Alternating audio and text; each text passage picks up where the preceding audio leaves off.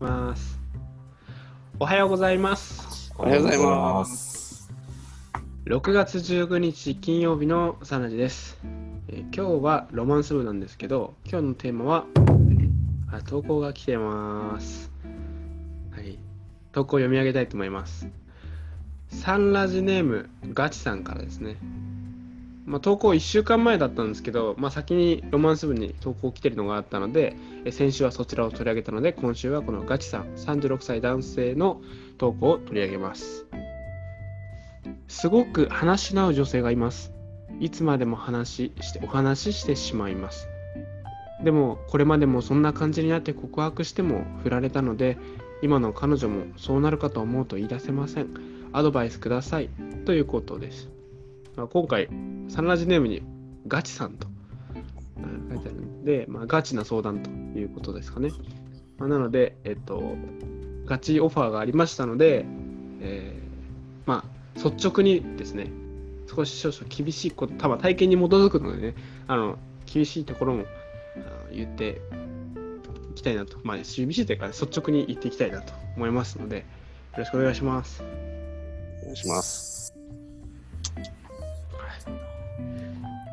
いかがですかね。の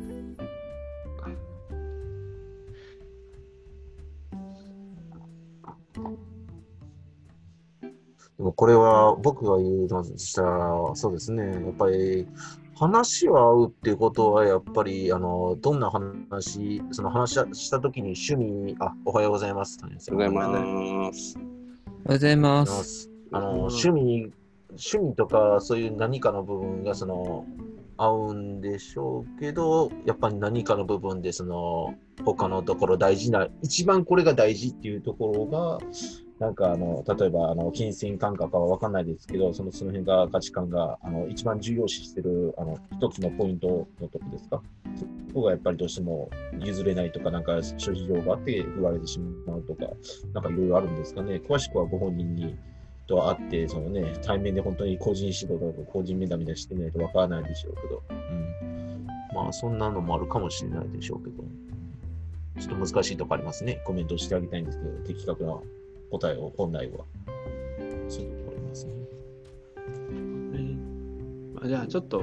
こう自分の体験的なところから言うことで言うと、えーおじおこういつまでもお話ししてしまいますっていうのなんかすごいわかるなと思うんですけど実は僕も結構、えーいつまでもお話できるタイプというかで5時間とか6時間とか。でもそれあの告白する相手かっていうと別にそうじゃなくて僕は56時間話しちゃうんですね。だから、まあ、女性にとってもそうかもしれなくてこう話が合うとかあのお話をいつまでもするっていうのはイコールあの付き合う告白する、えーそれを引き受ける相手とは限らないっていうことでなんかその、えーまあ、あえて言いますけどその恋愛っていうところで言うといつまでもお話をするっていうのは、まあ、ある意味、えー条件ではない。一条件になることもあるし一条件にもならない場合もあるのであのちょっとそうじゃない部分に目を向けとお話が合うから付き合う本当にそうしたいのかっていうことを感じる必要があると思いますちなみにあのお話をたくさんするかしないにかかわらずやっぱこの人かなって思うとやっぱ言いたくなってくるっていうんですね ちゃんとお伝えしたくなってくると思うので、あのこう振られるか振られないかっていうことはやっぱ二の次になってくるですね。うん、何度振られてもですね。まあ、まあ、ちょっとそう思いました。はい。ですかね。は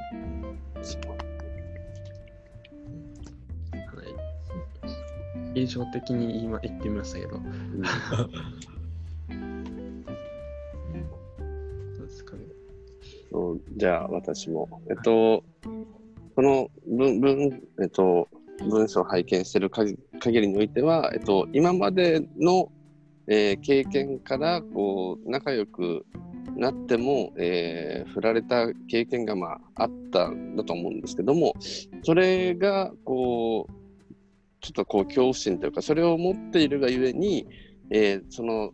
えー今回も仲良くさせてもらってるけど、え振られてしまうかが心配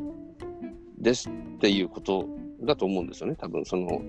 えー、今の方でもそうなるかと思うと、言い出せません。ってアドバイスくださいっていうことで、私も同じような経験を してきたんですけど、えーまあ、私の場合はあの言わないで後悔するのは絶対嫌だったので、え、と思って言ってきたんですけどただそれが本当にその人のためになったかって言ったら、えー、迷惑をかけたこともやっぱりありました。ので、えー、でも、えっと、ちょっとこう考えていただきたいのは、えー、その告白する以前も大切な人であって告白した後急に振られたら大切な人でなくなるのかなと思うと、えー、そうではないと思うんですよね。やっぱり、えー、気持ちその、え、もし仮に振られたとしても、え、振られた時そのまま気まずさが残るのが嫌だっていうだけだけど、えー、振られた方も気まずいけど振った方がなお気まずいということをですね、えー、ちょっと知っていただきたいなということは思いました。えー、それから、えー、仮に、えー、その振られることをこう恐れてしまっている分、えー、動き出せないのか、もしくはその過去の経験がそういうふうにしてるのか、えー、なんか自分で喋ってながらも、なんか今一つその、お付き合いっていう形になんかならなさそうだなっていう気がしてるのか、ちょっとどちらかはわからないんですけれども、えー、その恐れてる心がやっぱりそのまま相手にも伝わってきますので、なんかこう、なんかこう、心底そういうふうに言われてる感じがしないって捉えられることもあるのかなということを思いました。で、ごめんなさい、ちょっとね、長くなっちゃう。あの、テネさん、ちゃんと言葉考えてくださいね。はい。はい。あの、それで、あと、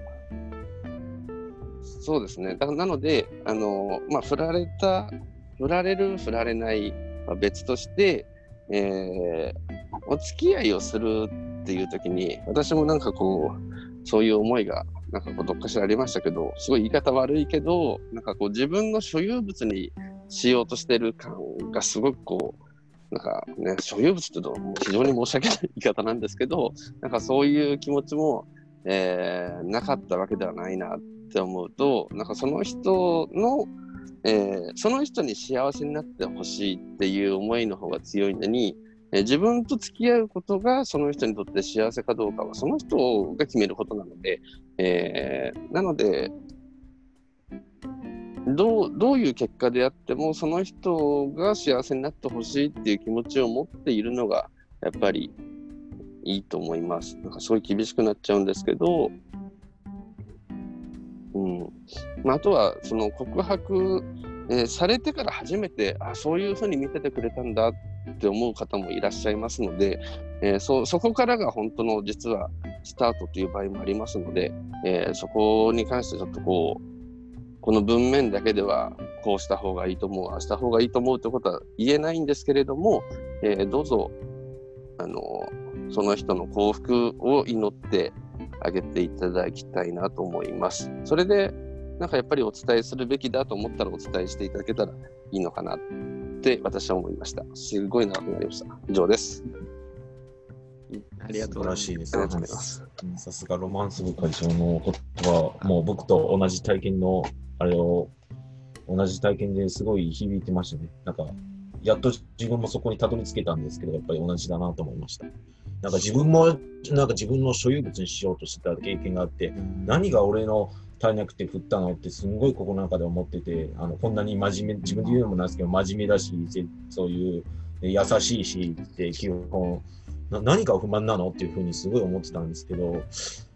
顔がただイケメンじゃないからとかそういうのとかいろいろ思った時期も悩んだ時期もあったんですけどね、確かに。でも、あの今で思ったら振られ振られた経験ばっかしか辛い思いしかないんですけど、今まで恋愛経験で自分的には。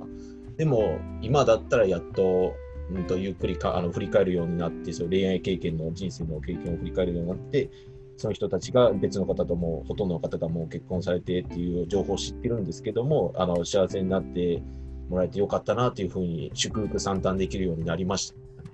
当時はなかなかそういう自分のものにしようっていうか、そういう自分の、ね、彼女にしようということだけしか、全然、それしか自分中心の考えしかなかったんですけど、やっぱそこ重なるなと思って、やっぱり高橋さんの言葉はやっぱり改めて聞いて響きました、ね。いや、ありがとうございます。ます。ません。え星君いかがですかがですね。皆さんの話をもうなんかまとめるような感じになってほとんどもう共感するんですけども、まさにその話が合うから本当にそのが告白する相手なのかっていうのは多分すごく違うと思う。でもただ告白しても振られたのでって書いてることは、そもそも告白したいですかっていうことですね。どうなのってそ、れとも今までの関係を続けたい相手なのかっていうのはかなり違っていて、告白したいってことは相手のことがこんなこともこんなことも好きっていう話が合う以外も多分たくさんあると思うので、そこを挙げた中で、なんか挙げた中で考えた中で告白するのかっていうのを多分考えた方がいいなと思う。のと、まあ、高橋さんが言ってた話とかなり近いんですけれども、やっぱ相手の気持ちをこう、立つっていうことって、なんかこう、仕事においてもなんか仕事と恋愛はなんか似てるみたいな話をたこあの聞いたことがあって、営業の仕事とかやっててもすごく思うんですけど、やっぱり自分が売りたい売りたいってなったら、相手も絶対振り向いてくれないので、もっと相手がどんなことを求めているのか、どんな気持ちでいるのかって寄り添って、それに対して答え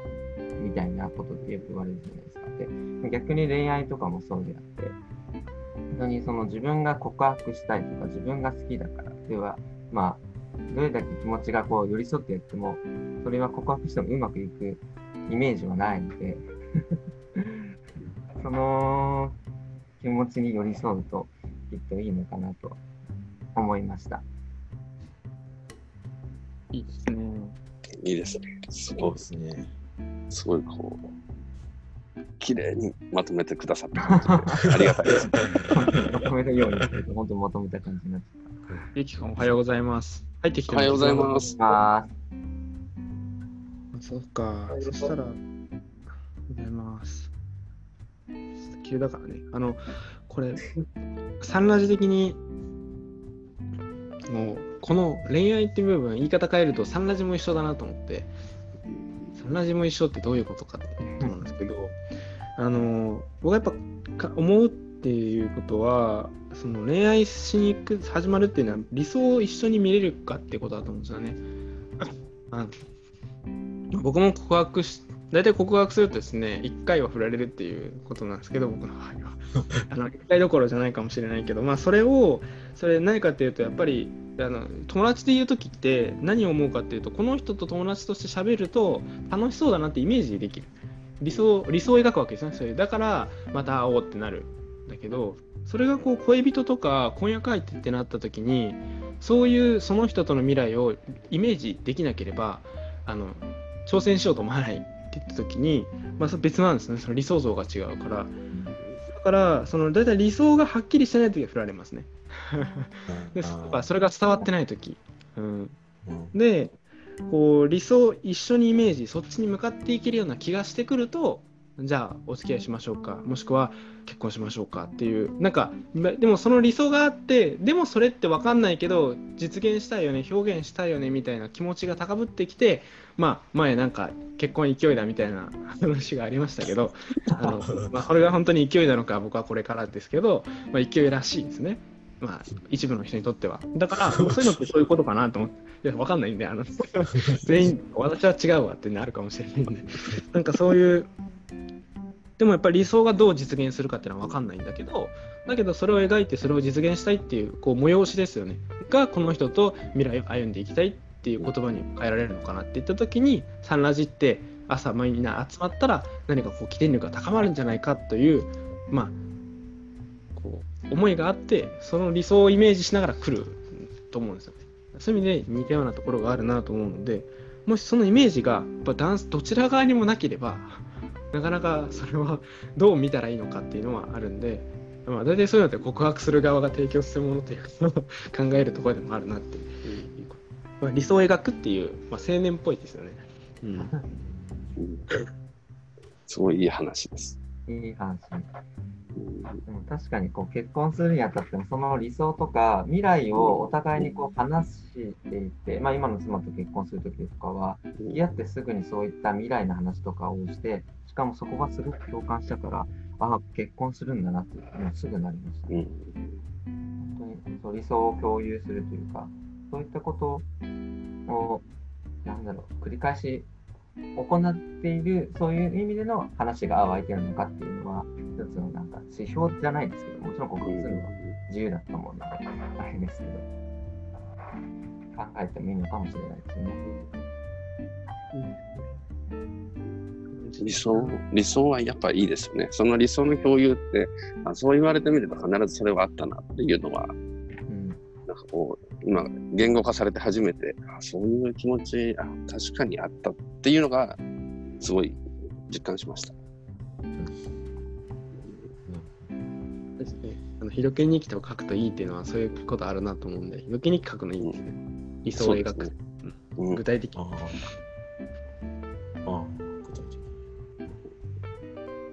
っていう夢描いてきたなと思って、そうですね。はい。なんかゆきくんありますか？ちょっと、起き抜けなので、あの、あえてこう振ろうとは思わないです。あれば。起き抜けです。おはようございます。おはようございます。思ったのは、うーん、別にまだいいんじゃない？と思って、それこそ理想っていうところまで高まっていない、お互いに。だから、えっ、と、もうちょっと高めたからでいいと思うよっていうのを思う。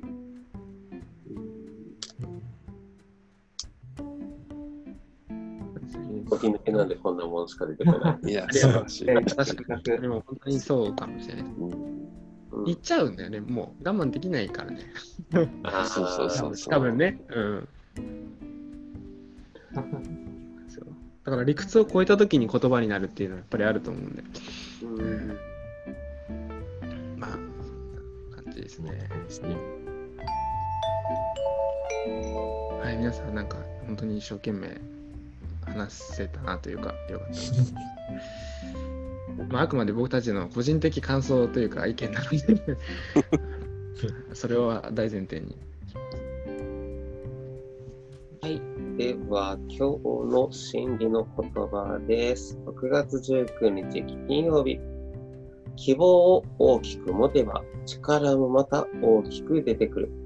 希望を大きく持てば力もまた大きく出てくる。ありがとうございます。なんかあり今日もがとうございそれっますぽいの来ましたね。それっぽいやつが本当に。ぴったり。すごい。あうんりでした。希望を大きく持てばか。いや、染みます。ありがとうございました。ありがとうございました。今日も皆さんのおかげでサンラジすることができました。今日は6月19日金曜日のサンラジでした。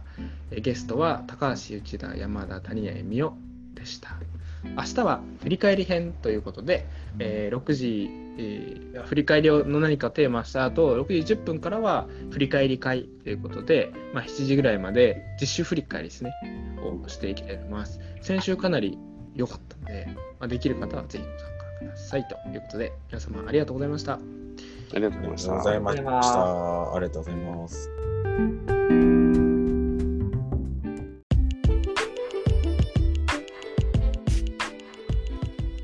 サンラジは本日の参加者の提供でお送りしています。お一人お一人が思ったこと、感じたこと、考えたことを話し合い深めております。成長の家としての見解を求められる方は地元講師にご相談をお勧めします。またサンラジでは皆様からの感想、要望、質問、テーマの投稿などをお待ちしております。パソコンや Spotify からご視聴の方は概要欄にリンクがありますのでチェックしてみてください。嬉しい、楽しい、ありがたい一日を喜んで参りましょう。